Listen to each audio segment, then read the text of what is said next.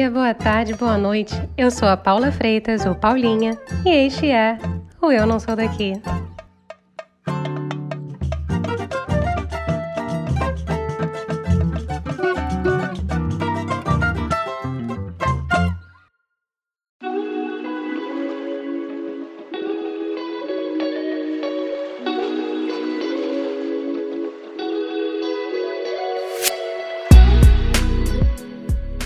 Você seja um bom nerd, você lembra das histórias mitológicas de Tolkien do Senhor dos Anéis.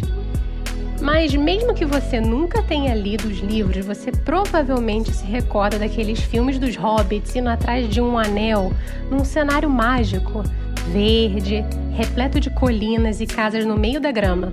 Lembra?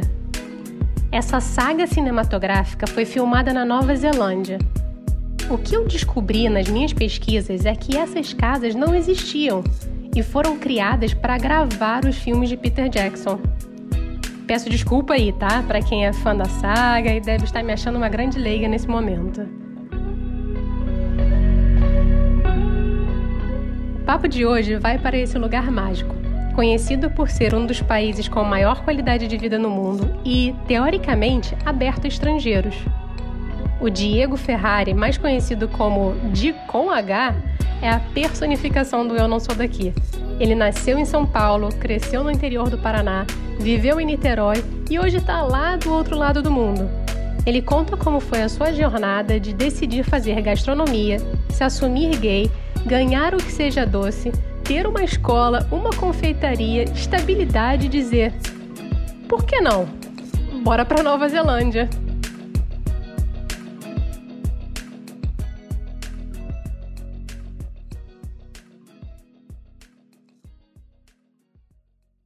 Di, conseguimos! Que bom ter você aqui comigo.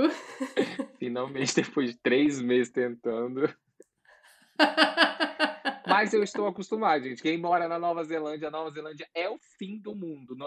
Aliás, eu sempre me pergunto se é o fim ou se é o começo, porque é o primeiro fuso horário de lá, né? Mas eu acho que é o fim do mundo. Então, assim, estou acostumada a não bater muito bem as coisas, os horários, os dias com as pessoas.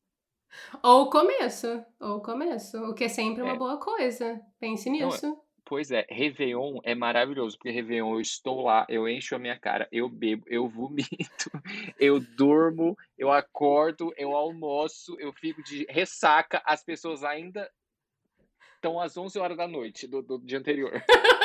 eu falo, mas gente... Eu, o Réveillon desse ano aqui, eu quase falei, não, não passa não, gente, fica aí, que, que não, não vai mudar. Tava todo mundo achando que ia passar o Réveillon, ia acabar tudo.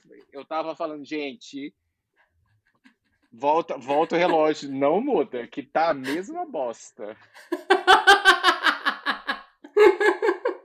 Mas eu sempre digo que é bom em aniversário, porque é aniversário. Se eu esqueço o dia, eu tenho um dia a mais para lembrar. Você tem um eu bônus aí. Eu sempre esqueço. Quando eu lembro, eu boto lá assim, ó. Ih, eu tô.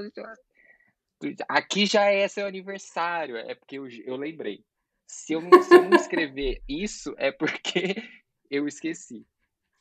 Agora todo mundo vai saber a minha tática. Acho melhor É, pô, você tá, tá, revelando todos os seus segredos. Ah, eu sou assim, eu sou um livro aberto. Mentira, tenho segredos, tenho coisas que eu não posso revelar.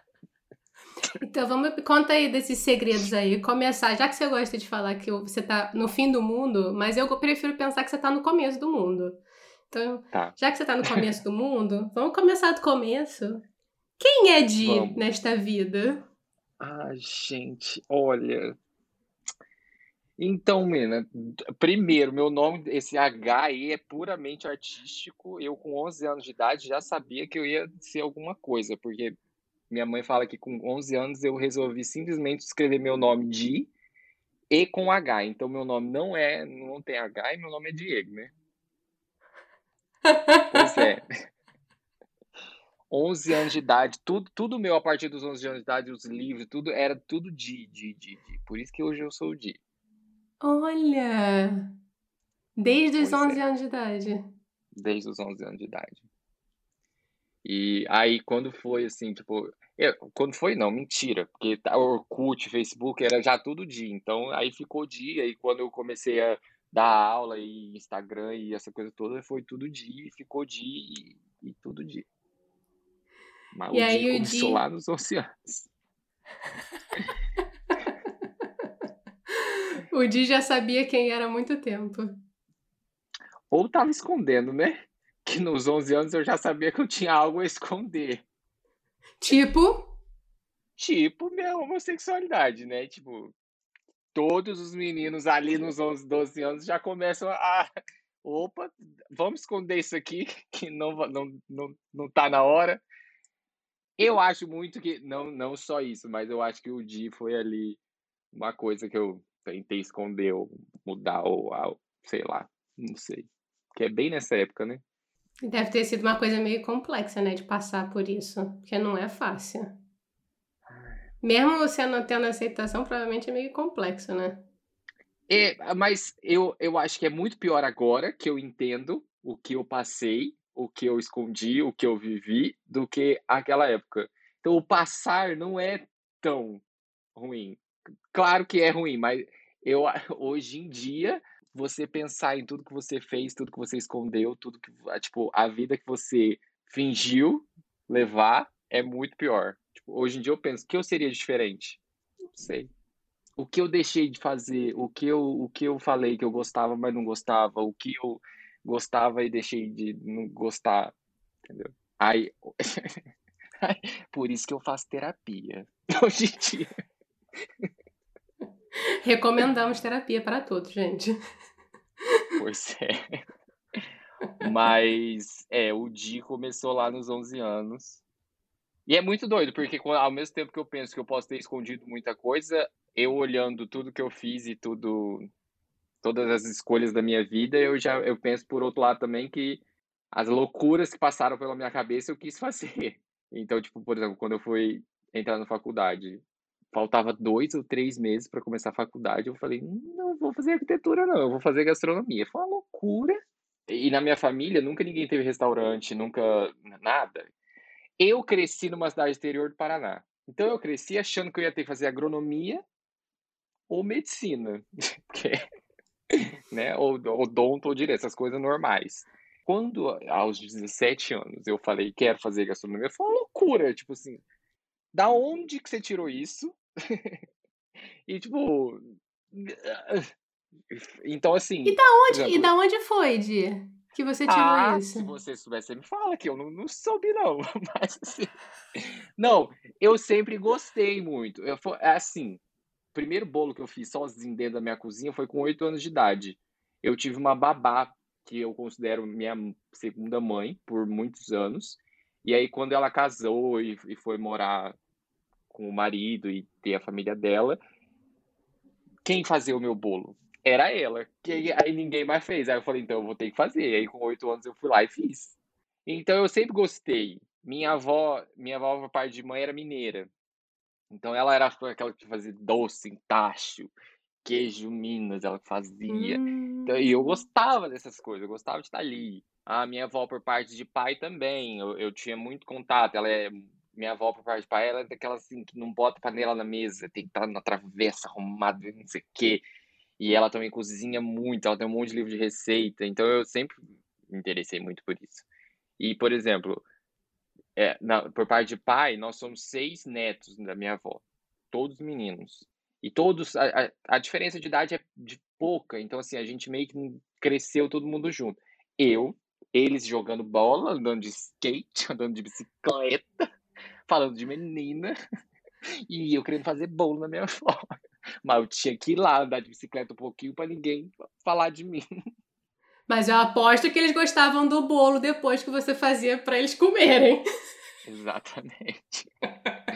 Mas eu queria mesmo é estar lá na cozinha, entendeu? Então, assim, eu sei, eu gostava, mas eu nunca vi isso como uma profissão ou como algo assim.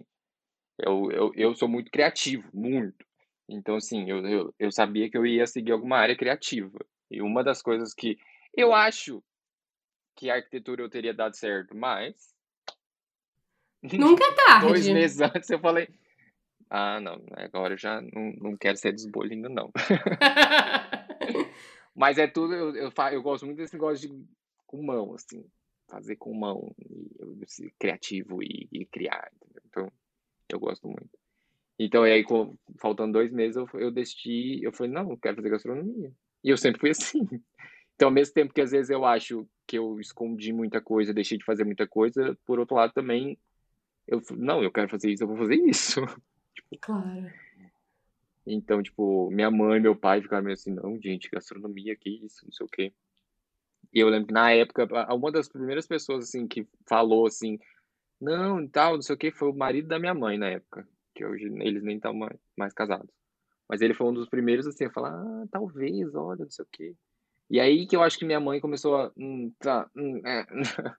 e aí eu lembro muito bem da conversa da minha mãe, falando assim: olha só, são dois anos e meio. Se acabar essa faculdade você não gostar, você trabalha numa cozinha e paga a faculdade que você quiser. Eu falei, não, tudo bem.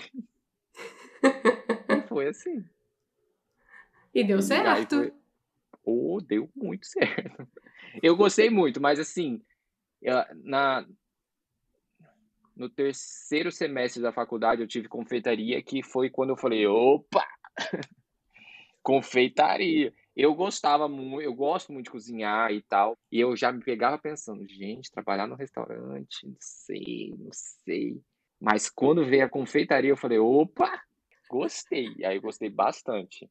Daí foi. Aí eu fiz a faculdade. No meio da faculdade, eu me assumi gay.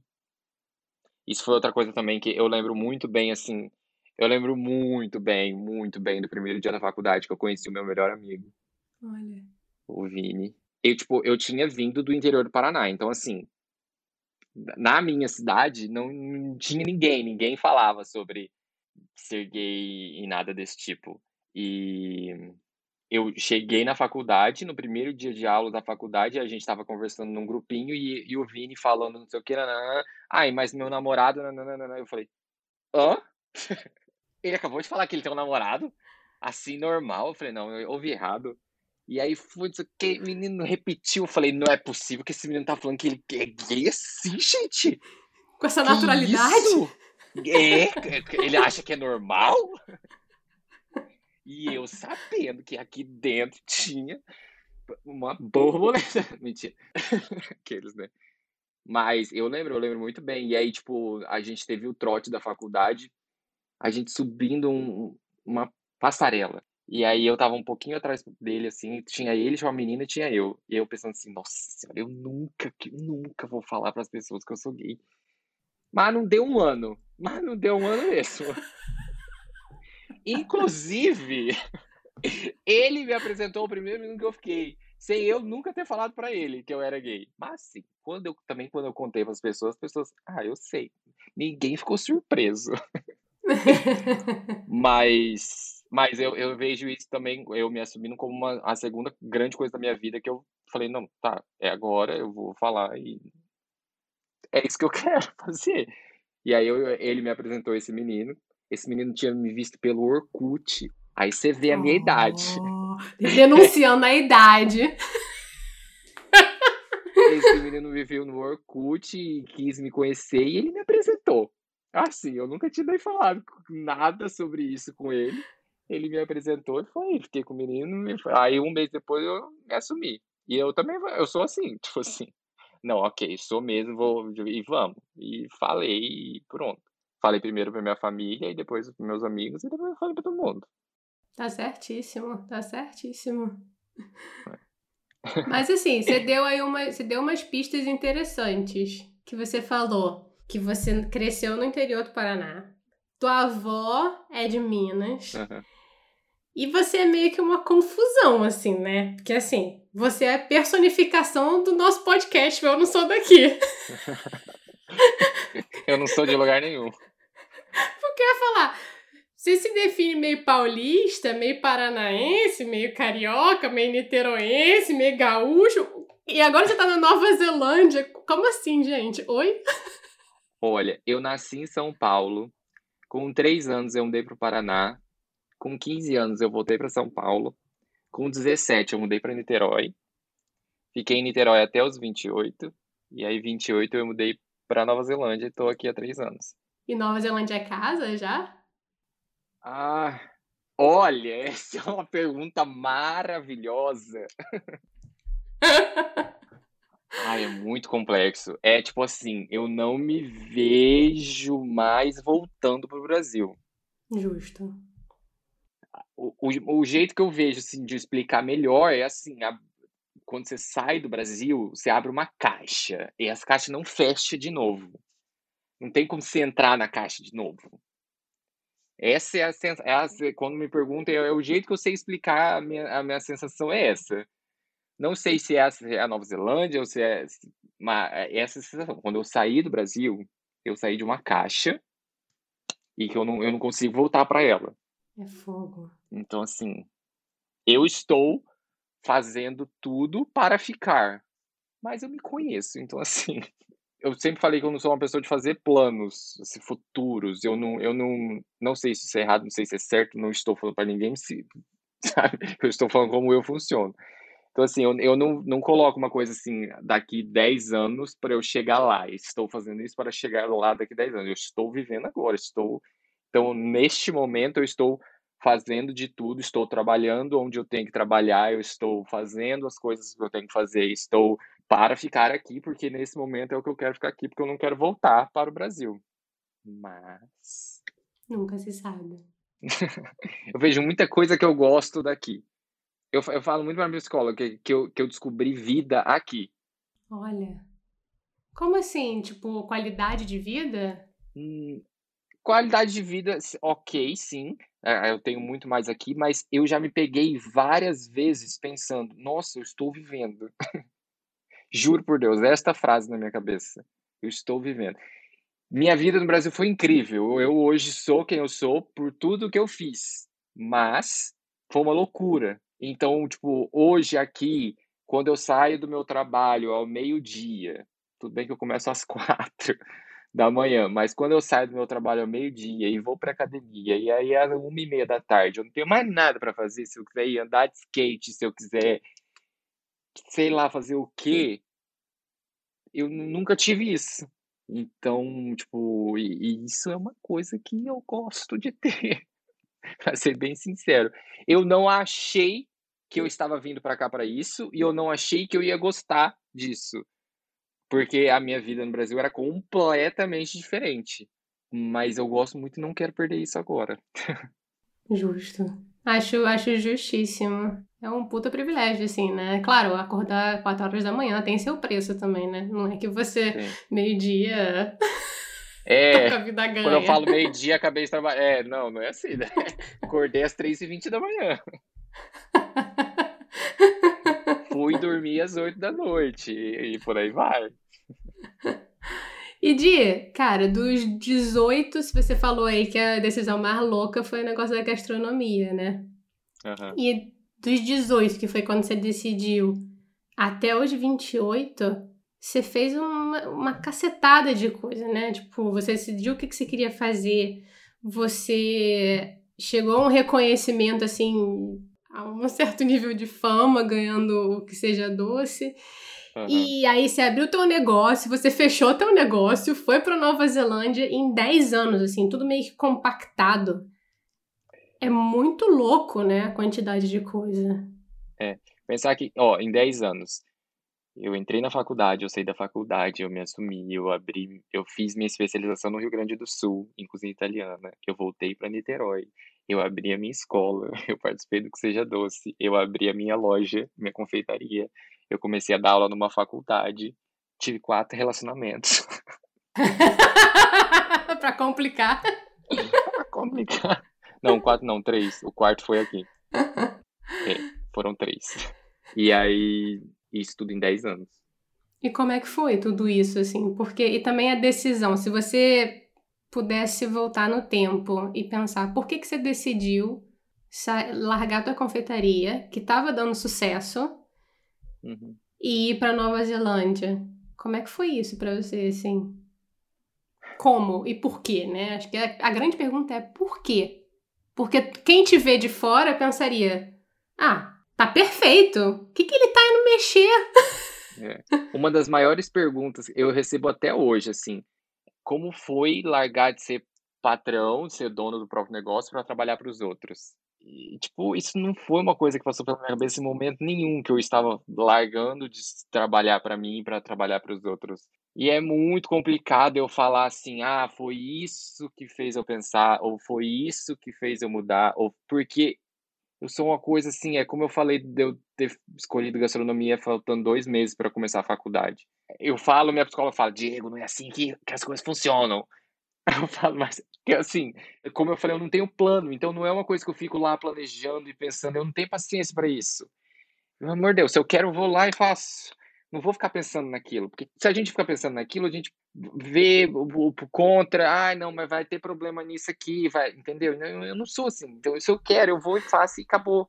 E foi assim com a minha escola, foi assim com a minha loja, aí foi assim com fechar tudo também. A, a minha cunhada, que casada com meu irmão, ela era minha melhor amiga. E foi assim que eles se conheceram e tal. E a gente era muito igual, muito parecido. E quando eles mudaram para cá, eles mudaram há oito anos, ou seja, muito antes de mim. E eu lembro que tipo os primeiros anos para ela foram muito difíceis, primeiro pelo, pelo inglês e segundo porque a gente é muito de amigo e eu, eu tinha muito amigo no Brasil e a gente negócio de sentar num bar, a gente fala disso que a gente sente falta de sentar num bar de comer de plástico bebendo uma cerveja, ouvindo sertanejo. E em 2018, eu já estava sozinho, minha mãe já também não morava mais lá.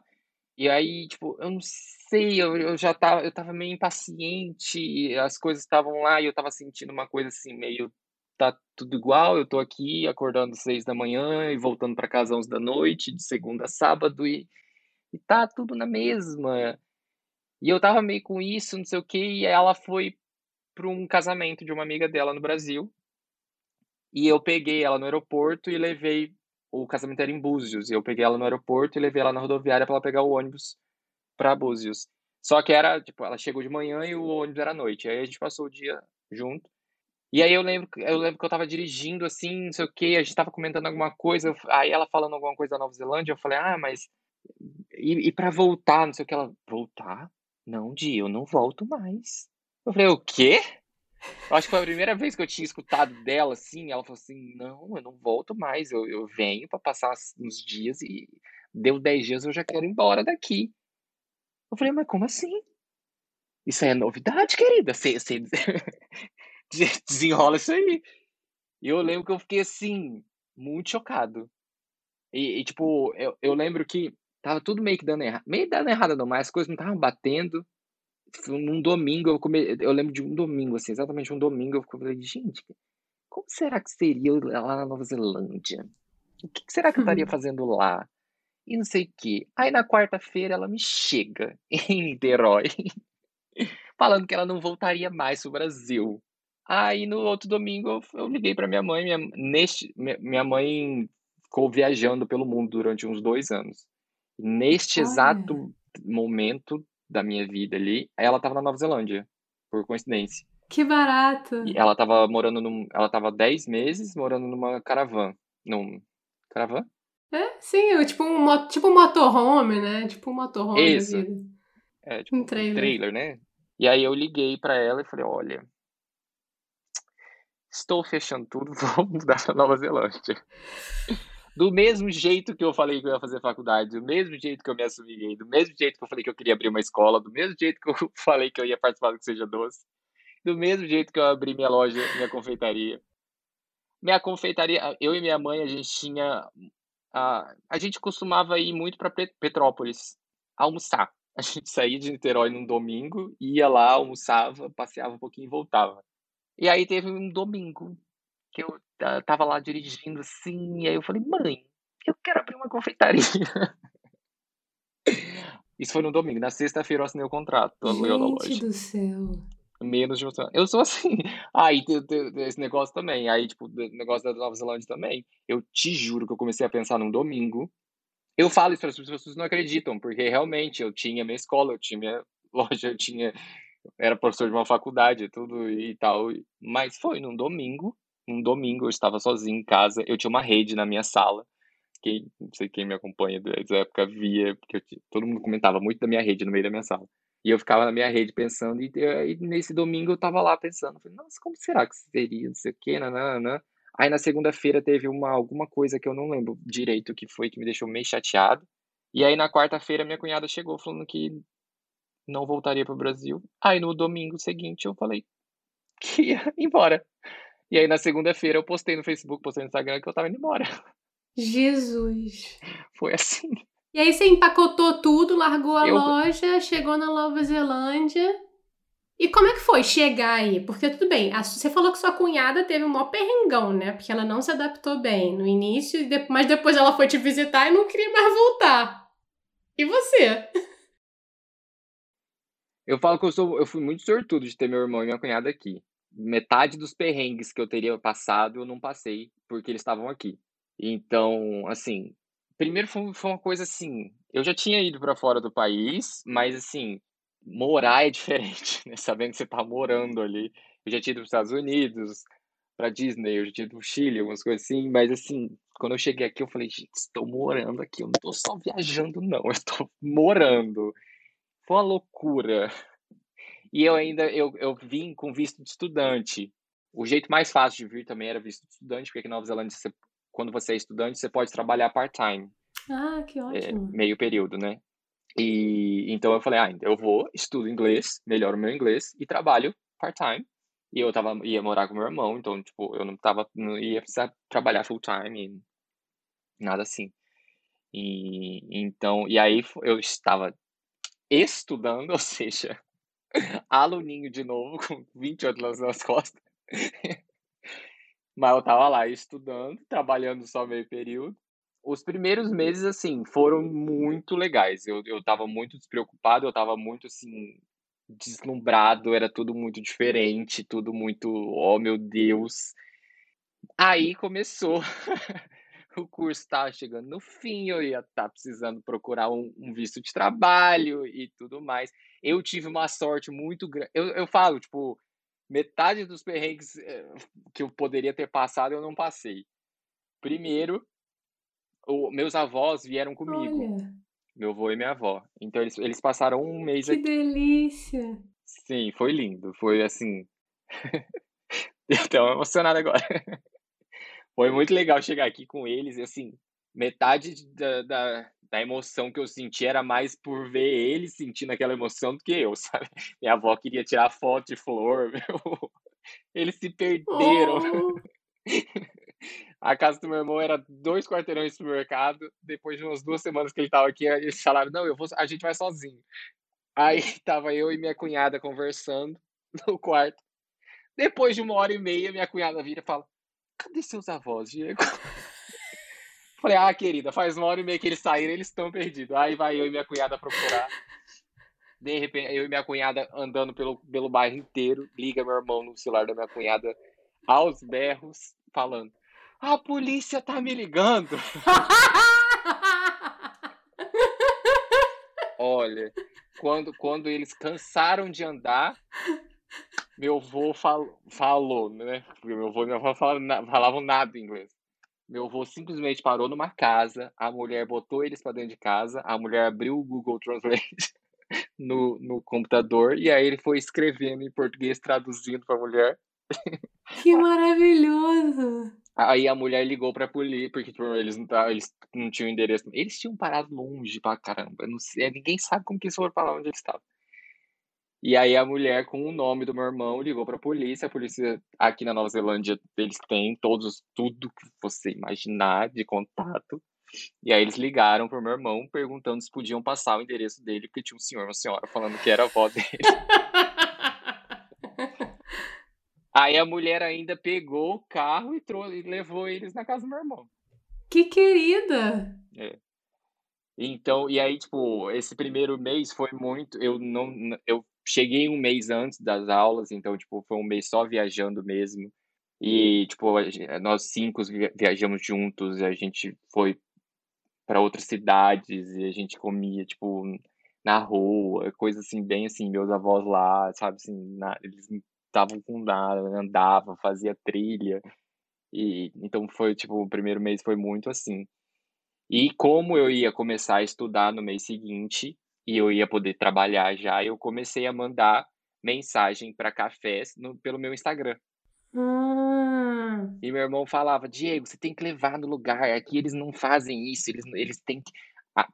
Realmente, aqui não tem isso de, de indicação, é muito difícil. É, é, eles têm que ver a sua cara, inclusive quando aqui, eu não sei como funciona aí, mas aqui quando você vai aplicar numa vaga, você tem que aplicar com o seu currículo e chama, chama cover letter, é uma carta falando de você e por que que você quer estar naquela vaga e o que que você tem de bom para aquela vaga e tudo mais. Eles dão muito mais valor nessa cover letter do que no seu currículo. Entendi. Tem muito lugar que fala que nem vê o currículo.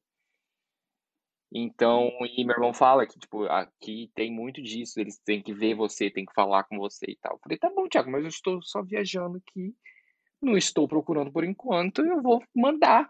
Porque eu pensei assim, meu Instagram é cheio de É tipo foto. um portfólio teu, né? No fim das contas. É um portfólio, exatamente. Eu falei assim, então se eu mandar mensagem, a pessoa vai abrir meu Instagram Aham.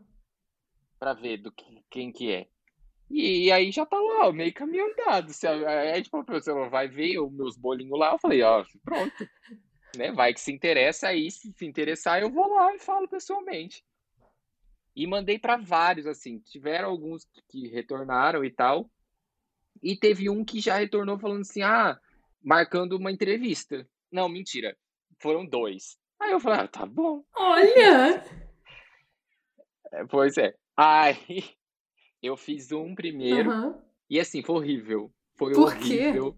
Porque o meu inglês é muito básico. E meu inglês é muito básico para o inglês dos Estados Unidos. Imagina aqui, que é pior o sotaque do que do, do inglês, do, da, da Inglaterra. Aí é tipo o sotaque australiano. Desculpa, eu sei que eles não gostam de se comparar, mas assim. E é mais fechado ainda que o australiano.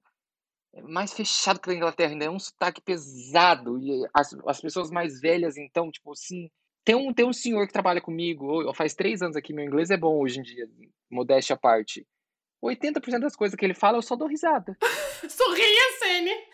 É, eu, é, é o John. E- Ele fala comigo, eu, eu dou uma risadinha e viro e vou saindo.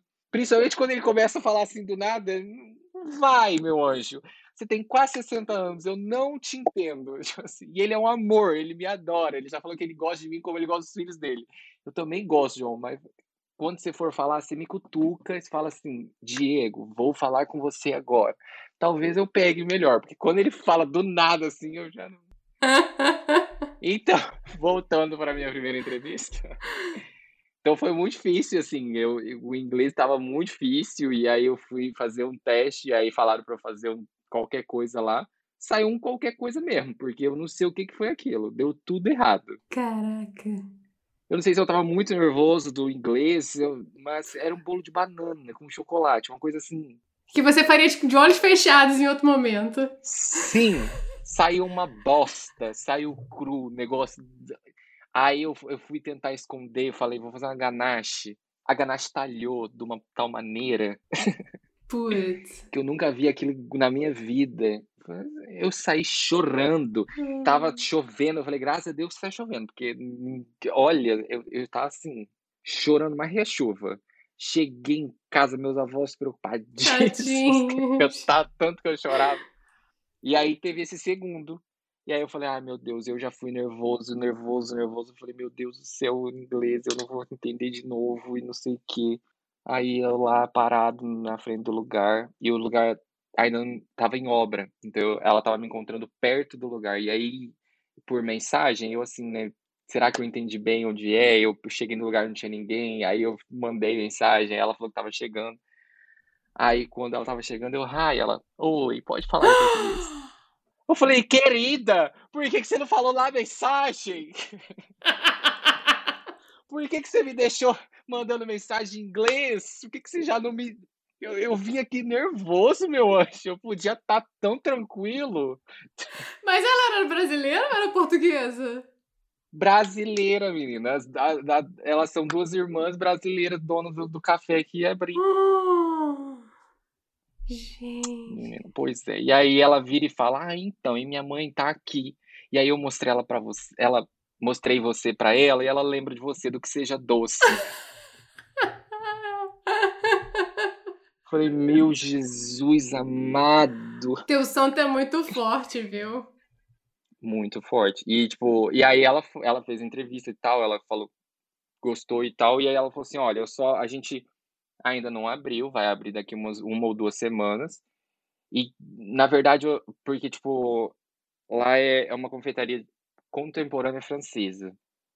Então, tipo, a, a maioria é tudo com aquelas coisas brilhosas, chama glaçagem, né? Então a maioria é, é, congelado, tem que ser congelado, porque esse, esse, tipo de finalização só pode ser feito congelado.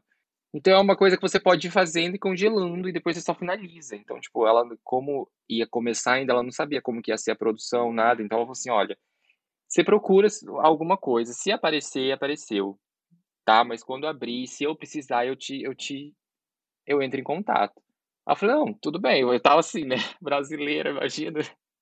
Por um lado, não é bom, porque aí você não aprende inglês. Mas por outro, eu tava pouco me fudendo.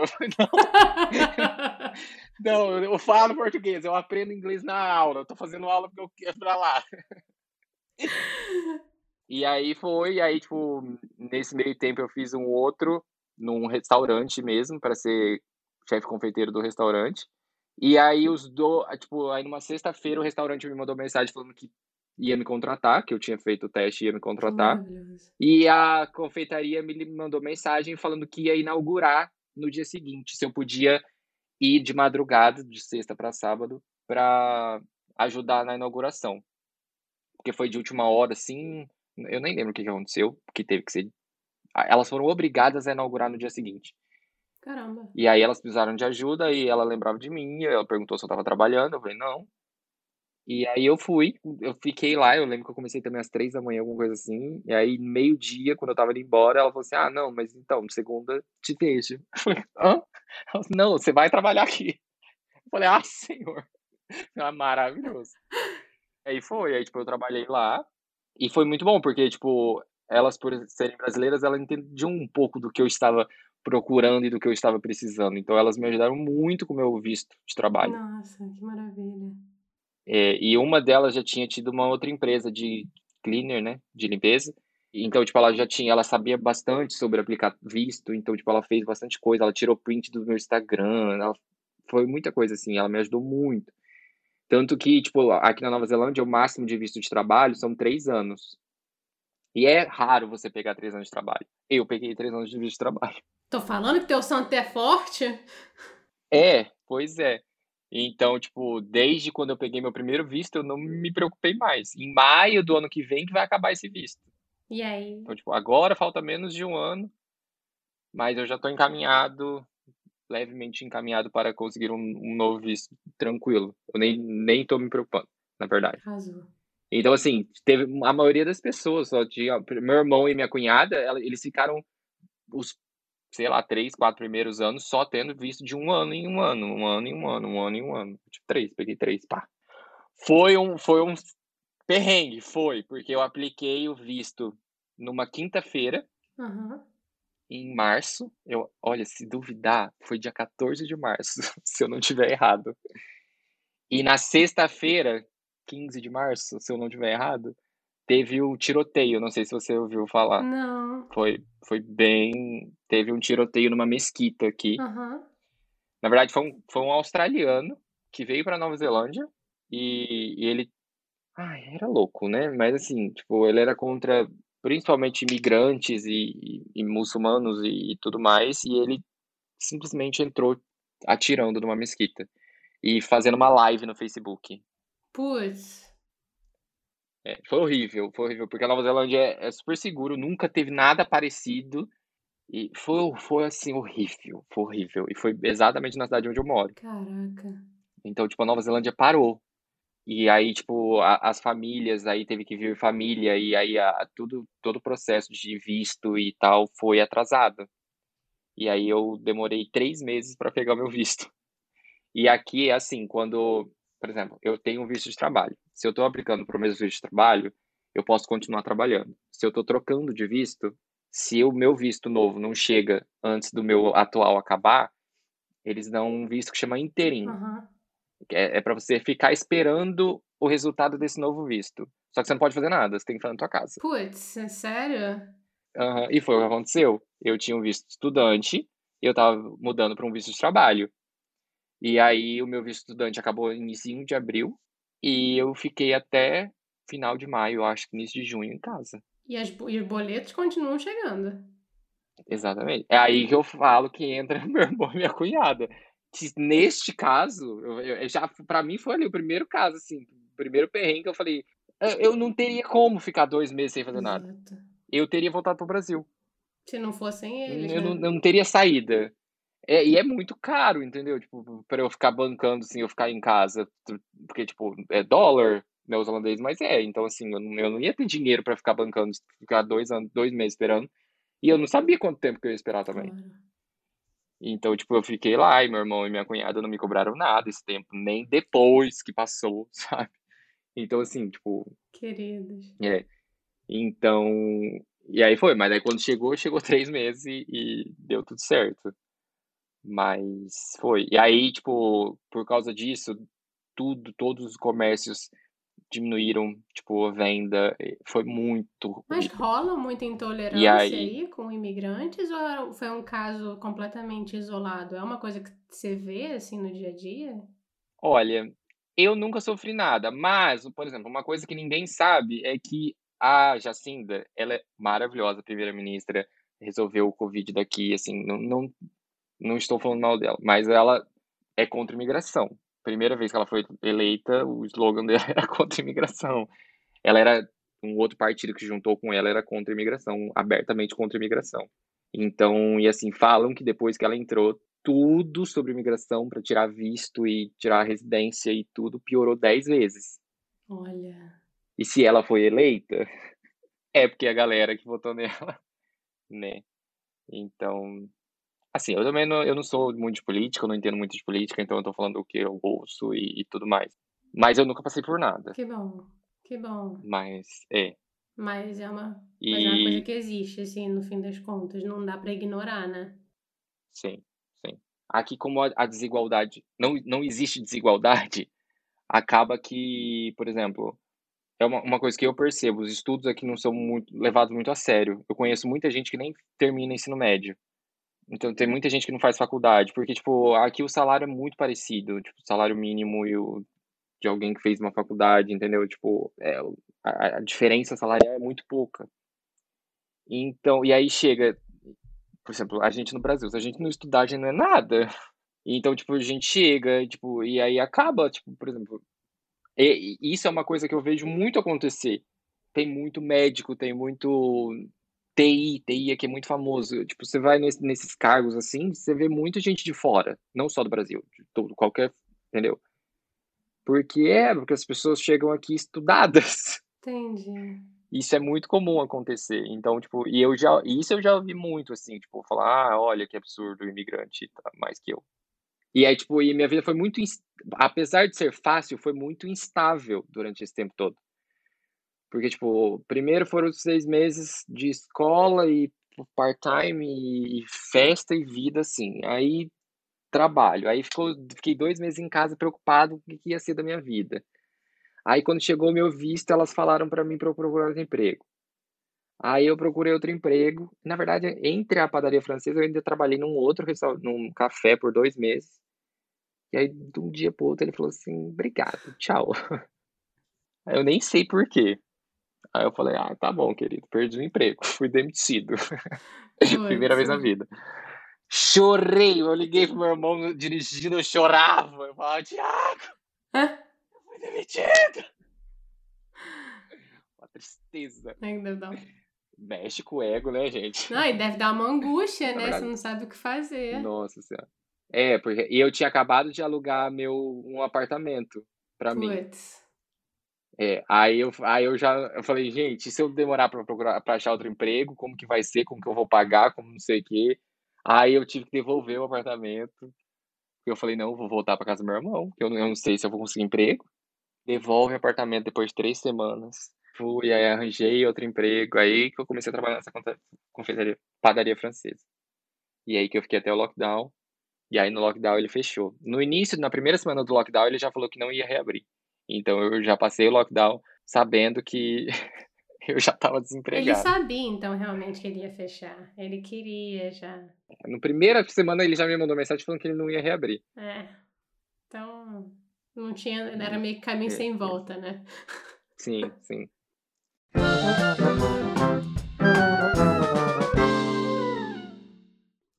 Vamos então agora mudar o rumo da prosa, porque eu vou te fazer um. Vamos agora de momento que eu estou chamando de momento chorrindo, que é onde eu pergunto pro pessoal se teve algum perrengue, aquele momento rir para não chorar que se você teve aí nesse período de Nova Zelândia. Teve alguma história que te marcou? Olha, te- teve uma. Foi com o menino, o primeiro menino que eu conheci aqui na Nova Zelândia. Eu conheci ele depois que meus avós tinham ido embora, então fazia um mês que eu, que eu tava aqui. Foi o primeiro menino que eu conheci, assim, e tal. Foi exatamente assim, eu conheci ele numa segunda-feira, e na quarta-feira, dois dias depois, o meu irmão e minha cunhada foram pra Bali, ficar dez dias. E eu fiquei com esse menino no- numa segunda-feira. Meu irmão e minha cunhada foram pra Bali. Na quarta-feira, que meu irmão e minha cunhada tinham ido pra Bali, na quarta-feira à noite, o menino chega na casa do meu irmão, de mala, falando que ia ficar lá os 10 dias. Oi? Porque se eu, porque se eu ficasse sozinho lá, eu ia chamar alguém pra ir pra lá. Eu falei, mas querido, aí, aí vai eu um mês aqui tentar explicar em inglês que ele era doido. Aí eu falei, mas meu anjo, eu falei, não, é peraí, vamos lá, vamos começar de novo. Então, acho melhor, né, dar, porque assim, não dá pra você ficar aqui, meu irmão não te conhece, é a casa dele, né, então assim, e tal, nanã, e nanã, e foi, fui conversando, não sei o quê, tentando, né, o meu inglês do jeito que tava, um mês só aqui. O menino foi embora, assim, chateado. Mas também ele meio abusado também, né? Louco, né? Aí, na sexta-feira, estava eu trabalhando, recebo uma mensagem do menino falando que ele estava me denunciando para a imigração. Mentira. Juro, eu tenho o print até hoje que eu falo, se esse menino fizer uma coisa até hoje, eu, eu tenho prova que ele é louco. No, no, no texto, ele falava que ele, ele ia me denunciar para a imigração porque eu não queria mais ficar com ele. Porque eu não queria ver filmes abraçadinho, cuddling com ele. E não sei o que. E porque ele me levou flores na quarta-feira e eu mal dei valor para flores e não sei o que. Então ele ia me denunciar para imigração e eu ia voltar para o Brasil. Assim, eu sabia que era doido, mas até aí, fazia um mês que eu estava aqui, eu parecia que eu já estava ouvindo o carro da polícia chegando no meu Óbvio. trabalho para prender, né? Óbvio. Eu assim, não estava, eu não estava nada errado, estava com visto de trabalho, trabalhando part-time, estava legal, tá? Só para quem tá ouvindo aí, não achar que eu estava ilegal. Não, eu estava absurdamente legal. Mas nessas horas, eu lá ia saber o que, que ele estava falando. E até eu explicar, e meu irmão e minha cunhada não estavam aqui, eu não conhecia ninguém, eu estava sozinho, sendo. Olha, foi, foi horrível. Foi horrível. Porque ele continuava, ele continuou ligando e, e mandando mensagem. Tem um aplicativo tipo Tinder, que é só para meninos que gostam de meninos. E esse aplicativo é, é parecido com o Tinder, mas o aplicativo mostra quem tá logo next to you, né? Aham. Algumas vezes eu deitado na minha cama às 10 horas da noite, eu abri o aplicativo, o menino era o, era o próximo. Ele devia estar no portão da casa do meu Na irmão, boa. olhando. a- Assustador? ou pela janela. É, não, é muito assustador. Foi assim, eu chorei dias seguidos e o menino continuava mandando mensagem. Foi horrível. Teve um dia que eu tava na aula de inglês, ele mandou uma mensagem, eu nem lembro o que que foi direito. Eu comecei a chorar no meio da aula de inglês, a professora me chamou. E eu sei que tinha uma, uma policial que ficava na, na escola, que só cuidava de imigrante, e foi, ó, eu tive que explicar a situação pra ela. Foi coisa assim, ó. Caraca, isso é um perrengaço. Isso aí tá mais pra chorar do que rir. Foi. O menino ficava me seguindo, o menino ficava na rua esperando. Foi assim. Jesus, eu ia ficar morrendo de medo o dia inteiro. Foi, eu não sabia o que fazer. Olha, eu juro que eu, eu tava trabalhando, o telefone tocava, eu falava, é, é a polícia falando que tá vindo prender. Óbvio, óbvio, óbvio. Foi horrível, Caraca, foi horrível. Eu, eu, eu tive muito perrengue. Eu já falei alguns, assim, o perrengue do meu primeiro visto de trabalho, de ficar dois anos esperando, dois meses esperando. Aí depois, no meu segundo emprego, que eu aluguei um apartamento, tive que devolver depois de três semanas porque eu fui demitido. Aí teve o do. depois do lockdown, eu passei o lockdown falando, meu Deus do céu, quando esse lockdown acabar, eu tava torcendo para ela dar mais semanas, mais semanas, mais semanas, mais semanas, porque eu falei assim. Ferrou! E o pior é que assim, na minha cabeça, tava assim: quando o lockdown acabar, ninguém vai estar tá contratando. Vai estar tá todo mundo ferrado, vai, né? Vai estar tá todo mundo ferrado, ninguém sabe o que, que vai ser do país. Quem que vai ser o louco que vai estar tá contratando alguém? E você, quando você tem um visto de trabalho, você não pode ficar sem trabalhar. Se você não está achando emprego, ah, ok, então se você não está achando emprego é porque a gente não precisa de você, você pode voltar para o seu país. É assim que a nossa funciona. Então, assim, esse luxo, assim, ah, eu não estou gostando desse emprego, vou sair dele para procurar outro. Não, meu amor. Você procura outro para depois você sair desse, porque você não pode ficar em casa. Porque senão você está ferrado. Exatamente. Então, e aí eu tava assim, quando acabar o lockdown, eu não sei o que fazer. E eu estava morando sozinho, eu estava em um outro apartamento. Eu falei, ou seja, quando acabar o lockdown, eu vou ter que devolver o apartamento, porque eu não sei quanto tempo eu vou ter, vou ter que voltar para casa do meu irmão de novo. Era a terceira vez que eu tava voltando para casa do meu irmão. Olha, foi, foi uma coisa assim. Aí daí deu tudo certo. Mas eu voltei, voltei para casa do meu irmão. Meu irmão e minha cunhada também, ano passado, assim, depois do lockdown, foi assim. Porque os dois trabalhavam nesse hostel. E turismo na Nova Zelândia caiu muito. O resto do país continuou normal. O turismo caiu completamente. Até hoje, se você procurar em site de alugar casa e tal, tem quarto de hotel sendo alugado como casa. Quem vai para hotel, quem vai para hostel é só quem tá aqui. Não, não tem turista. Então, tipo, o emprego do meu irmão ficou muito. Ele chegou a ser demitido. E aí ele fez um negócio lá, porque, tipo, é um, era um, é um prédio, o hostel é. É hostel, mas é quase um hotel, porque é bem grande. E aí tinha um apartamento que no início foi feito pro gerente, pro gerente morar lá. Então era um apartamento mesmo, com três quartos, banheiro, cozinha, tudo. Apartamento normal. E aí meu irmão sugeriu de morar nesse apartamento e pagar um aluguel pelo apartamento.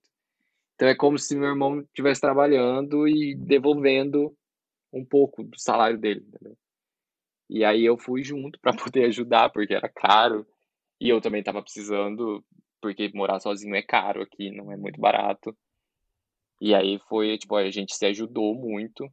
E aí, em agosto, assim, mais ou menos, tudo deu certo para, para os três, assim. Graças a Deus. A residência deles saiu, eles conseguiram outro emprego, a minha cunhada engravidou, eu arranjei emprego, onde eu tô até hoje, faz um ano, e, um ano e dois meses. E agora você é tio? Hoje eu sou tio, babão pra caramba.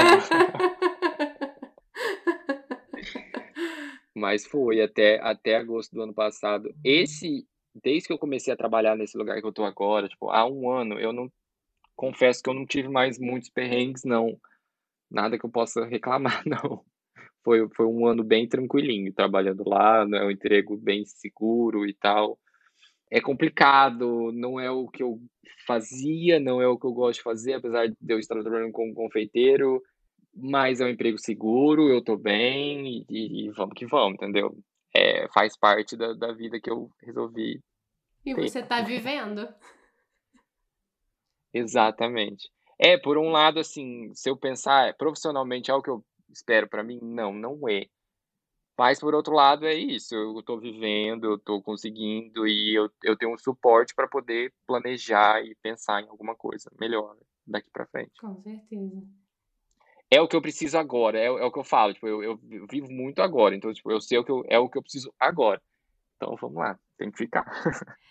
Dia, eu tenho duas perguntas específicas sobre Nova Zelândia que você precisa me dizer, porque eu nunca fui, assim, eu nunca, nunca fui pro, pro outro lado do mundo, para onde você tá, mas eu já li duas coisas que eu achei muito curiosas. E aí você me fala se é verdade ou se é só estereótipo que a galera fala, tá? Você pode me mandar para aquele tá lugar. tá. O pessoal aí anda descalço na rua? Anda. Não é, não é mentira, não é pouco não, gente. É muito, é tudo. Olha, se você me perguntar o que, que a Nova Zelândia me trouxe mais assim na minha vida, Ah, ah, existe uma palavra para isso. O que eu aprendi, o que, o que, o que é, é- a palavra é simples. Eu aprendi a ser simples, eu aprendi a levar uma vida mais simples, eu aprendi tudo, tu- os meus planos, os meus sonhos, os meus, os meus gostos, os meus. É simples, é simples. Tipo, o que me faz feliz é simples, o que, sabe? Simples, a palavra simples. E é isso, é tipo, é realmente assim, tipo, eles andam descalços é, né, no supermercado, no McDonald's. Eu vou muito no McDonald's, tá, gente? O povo, o povo no Instagram fica me perguntando minha, dieta. Minha dieta é McDonald's hoje. E ainda eu não vou lá pra comprar um hambúrguer só, não. Eu compro um Big Mac e um quarteirão. Não gasto meu tempo indo no McDonald's pra comprar um hambúrguer só, não. Eu compro dois. E large combo. Batata grande e Coca-Cola zero. Porque eu só bebo Coca-Cola zero. cara. Maravilhoso. Mas é simples. Gente, que louco. Mas Não, assim, mas- então é normal pra É, eles. Na rua. Sim, normal. A gente percebe, a gente fica olhando, assim. Porque, gente, o que, que esse louco tá andando aqui descalço? Mas é, ninguém mais percebe. Mas é, você vai no supermercado, qualquer lugar, não é pouco, não. É shopping, qualquer lugar. Fiquei com o menino por uns três meses, ele só andava descalço. E eu lembro quando eu cheguei aqui, eu falei, gente, eu nunca vou ficar com o menino que anda só descalço. Que nojo desse pé. Paguei. Paguei a língua, porque foi o menino que eu mais gostei na vida. Agora a pergunta: ele lavava o pé de deitar na cama? Lavava, ele era limpinho, era cheirosinho. Ah, então tá bom. Então a gente deixa. Mas é, menino. Não, o menino era pescador, caçador, era. Ó, você, aca- você acabou de descrever uma pessoa assim, muito interessante. É, não, ele era. Vamos então agora mudar agora porque a gente vai pro momento Marília Gabriela, o momento bate-volta. Ai, gente, eu não sou bom com essas coisas. Esse negócio de rapidez, eu vou falar. Respira fundo. É a primeira coisa. McDonald's, tô obrigado. Big Mac.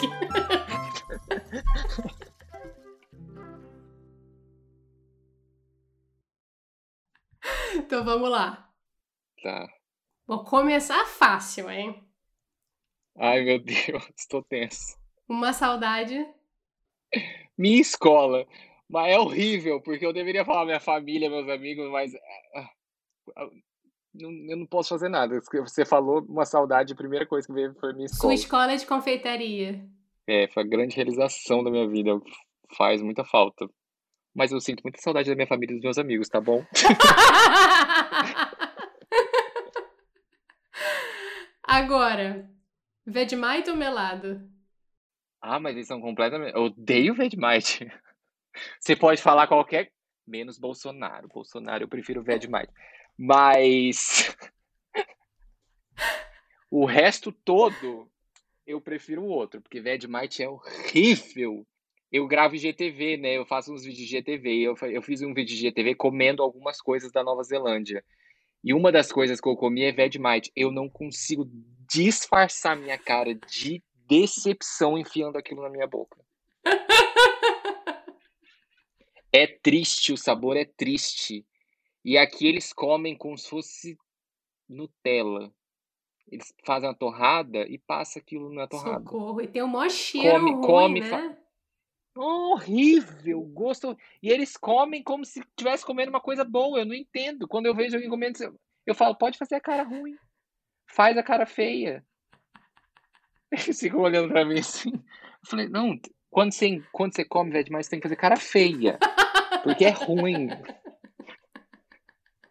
Não, gente, não dá não. Vegemite é ruim demais. Melado. Prefiro melado. Agora, um lugar mágico na Nova Zelândia. Um lugar mágico. O Anaka. Eu, eu amo o Anaka. O Anaka não, Queenston. Queenstown. Desculpa. Queenstown.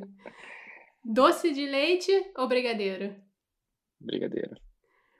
Um chefe ou confeiteiro que você admira? Henrique Rossanelli. Maple syrup ou doce de leite? Doce de leite. Você pensou, hein? Você pensou. Só queria falar pra você que você pensou. É. Não, doce de leite, doce de leite. Eu não sou bom com esse negócio rápido, gente. É porque tudo pra mim tão, tem dois pontos de vista. Ai, disse me mata. Vamos agora terminar então de momento avião, modo avião, que é quando eu tô perguntando o que, que a galera tem lido, ouvido, escutado, sentido, abraçado. O que, que tem te feito feliz aí nos últimos tempos aí de entretenimento? É, é como eu falei, tipo, aqui é muito simples. É, é tipo, por exemplo, eu adoro, tipo, na hora do pôr do sol. Agora já tá ficando. Porque aqui muda muito, né? Tipo, o verão e o inverno. No inverno, em julho mesmo, às vezes o pôr do sol é quatro e meia, cinco horas da tarde. E no verão o pôr do sol é nove, nove e meia, dez horas. Tem, tem dia que dá dez horas da noite e ainda tá sol. E eu perco. Eu perco o pôr do sol. Eu amo o pôr do sol. Eu amo o pôr do sol. E eu perco. No verão eu perco o pôr do sol inteiro. Porque eu vou dormir sete, sete e meia, oito. E, tipo, no verão tá sol ainda. Gente, eu só gostaria de falar que o dia está acordado. E são mais sete horas da noite. Culpa nossa. Deem valor que eu vou. É, mas é isso, tipo, aqui a vida é muito simples, então, tipo, as coisas que me fazem bem feliz são, são coisas simples. Eu adoro, tipo, aqui tem muito parque, então, tipo, eu tenho skate, eu vou muito de skate nos parques na hora do pôr do sol. É o que eu mais gosto de fazer atualmente. Eu tô numa vibe eu, mas eu nos últimos tempos. Aconteceram algumas coisas aí, eu precisei de um tempo para mentir, para ver. Inclusive, teve um lockdown agora, né, de duas semanas foi muito bom e, tipo, desde que voltou do lockdown eu tô tendo esse tempo, assim, pra mim. Então eu tô fazendo essas coisas, indo nos lugares, indo numas montanhas, ver pôr do sol sozinho.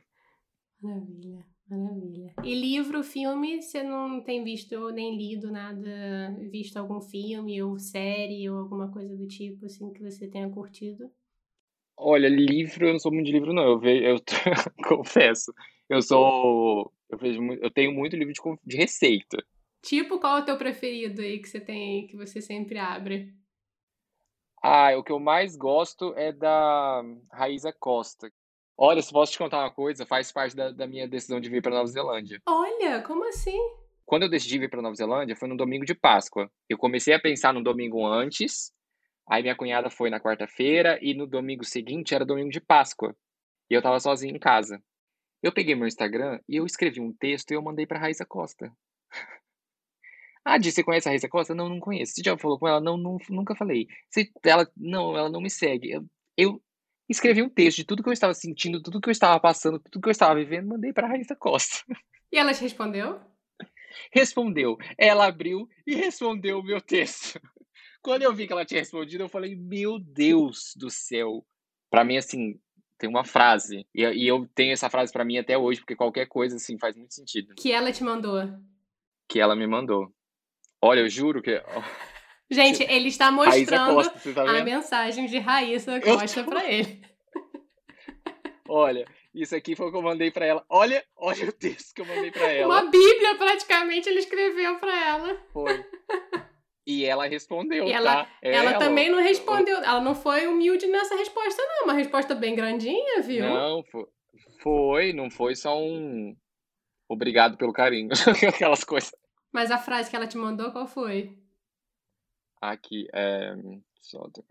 Essa decisão precisa ser tomada com uma consciência e maturidade enorme, inclusive de aceitar que talvez isso vá ser um erro na sua vida. Vá em busca do, do que te faz feliz, mesmo sabendo que talvez isso não seja o melhor para o seu futuro. Pra mim, assim, faz, faz tanto sentido, tanto sentido. É o que a gente tava conversando, inclusive antes de começar a gravar, né? Que foi uhum. o que eu falei. Tipo, a gente não, a gente não tá preparado para nada na vida. A gente não sabe. Não adianta falar, não, não, não, Você nunca vai estar preparado. Por mais que você pense, por mais que você planeje, você não vai estar preparado. Você não vai saber se você está pronto para aquilo. E, não, e você nunca vai saber o que é bom, o que é o melhor, o que é. Não, não, não dá. Se você não for fazer, não dá. Você não vai saber. E, e, aí vai acontecer de se não for, se não era o melhor para você, vai acontecer de dar errado. É isso. E é, é o único jeito de você saber se, se é o certo ou o errado. É isso. E aí, quando ela me mandou isso, e eu falei, eu falei, então, mas se eu tô aqui pensando nos prós e contras, é porque eu quero ir. Se eu não quisesse ir, porque meu irmão, desde que mudou pra cá, no primeiro mês, meu irmão falava pra eu vir pra cá. porque a minha profissão aqui é, é muito requisitada, então, tipo, isso também foi uma facilidade para mim, muito grande. E, e, eu nunca quis, eu nunca sequer cogitei. Eu já cheguei, tipo, a falar, a discutir com meu irmão, falou, para, eu, eu, tenho minha escola, eu tenho minha vida aqui, você acha que eu vou fechar minha escola para ir para aí? Não, não vou, tipo assim, a, minha escola foi o grande sonho da minha vida. Eu, com 31 anos, posso falar que eu tive dois grandes sonhos na minha vida, que foi minha escola e minha loja. E eu falava, não, gente, eu não vou fechar. E aí, quando eu me peguei pensando, ai, que, como será que vai ser? Qual que é o próximo? Qual que é o contra? E não sei o que, não, não, não. Eu falei, não, se eu tô pensando é porque eu quero ir. Se eu quero ir, eu tenho que ir. E aí a Raíssa te deu um empurrãozinho. E olha, não é por causa disso que eu gosto do livro dela, não. É porque eu realmente gosto do livro dela. Então, tipo, o livro dela... Eu tô, eu tô lendo um livro agora que eu gosto muito, que é... Tem, é, um, é uma confeitaria dos Estados Unidos, chama Milk Bar. Uhum. E aí eu, eu comprei o livro do Milk Bar, e é um livro que eu tô gostando, então, tipo, é um livro de receita que eu tô vendo agora. E o da Raíssa Costa eu, eu viro e mexe e vejo também. E uma série que eu estou viciado agora é New Girl. Ah! eu gosto desse tipo de série, assim, de adolescente. série de menininha. Mas é tão fofo! Ah, não me vem com... Eu, eu vejo série para alguma coisa. Então, assim, nesse meu atual momento da minha vida, estou vendo série para esquecer algumas coisas, para não overthink algumas coisas, para não pensar em, em algumas coisas. Então eu gosto de New Girl porque é, é, é legal e é animado e me anima. Então, tipo, agora eu tô vendo New Girl. Acho ótimo, adoro. É bem, é bem animado mesmo. é, é. E um filme que eu acabei de ver que eu amei e eu tô indicando para todo mundo chama Coda. É, eu não sei se tem tradução para português, mas Coda, é, pelo que eu entendi, é, é o nome que se dá a uma criança de uma família de surdos. Olha. E aí o filme é sobre isso. É uma menina que o pai, o pai, a mãe e o irmão são surdos e ela não. Caramba. E, e ela gosta de cantar. E aí o filme é sobre isso, sobre ela, ela lutando contra esse desejo dela cantar, porque assim, o, pai, a mãe e o irmão não vão nunca ouvir. É bonitinho, é um filme bonitinho, mas é um filme pesadinho, assim, sabe? É um filme meio triste. Triste não. Não dá spoiler, né, Di? É, não, não vou dar spoiler. Não, não é, é tipo, não é, não é uma comédiazinha romântica, uhum. entendeu? É um, é um filme de um, de um assunto sério, de um assunto... Eu amei, amei, amei, amei. Fiquei curiosa agora, vou catar, vou catar pra ver. É. Em inglês chama CODA, C-O-D-A. Dia, é uma pena que eu vou ter que encerrar, que a gente tá aqui. A gente podia pegar aqui, eu, eu tinha que ter trazido um cafezinho pra gente ficar aqui tomando um cafezinho. Mas um que você tem que dormir, segundo vai ter que eu trabalhar. Eu falo pra caramba. Mas te agradeço muito, assim, de coração. Foi uma delícia te conhecer e trocar uma ideia contigo, viu? Mesmo. É, espero que. Eu, eu viajo, às vezes eu tô falando uma coisa, eu lembro de outra, eu vou falando, mas espero que não tenha ficado muito confuso. De jeito nenhum. E Ai, adorei.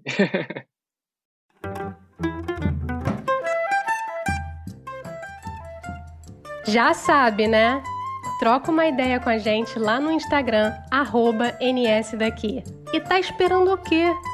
Manda o link do Eu Não Sou Daqui pra galera. Ajuda a gente, por favor, não custa nada.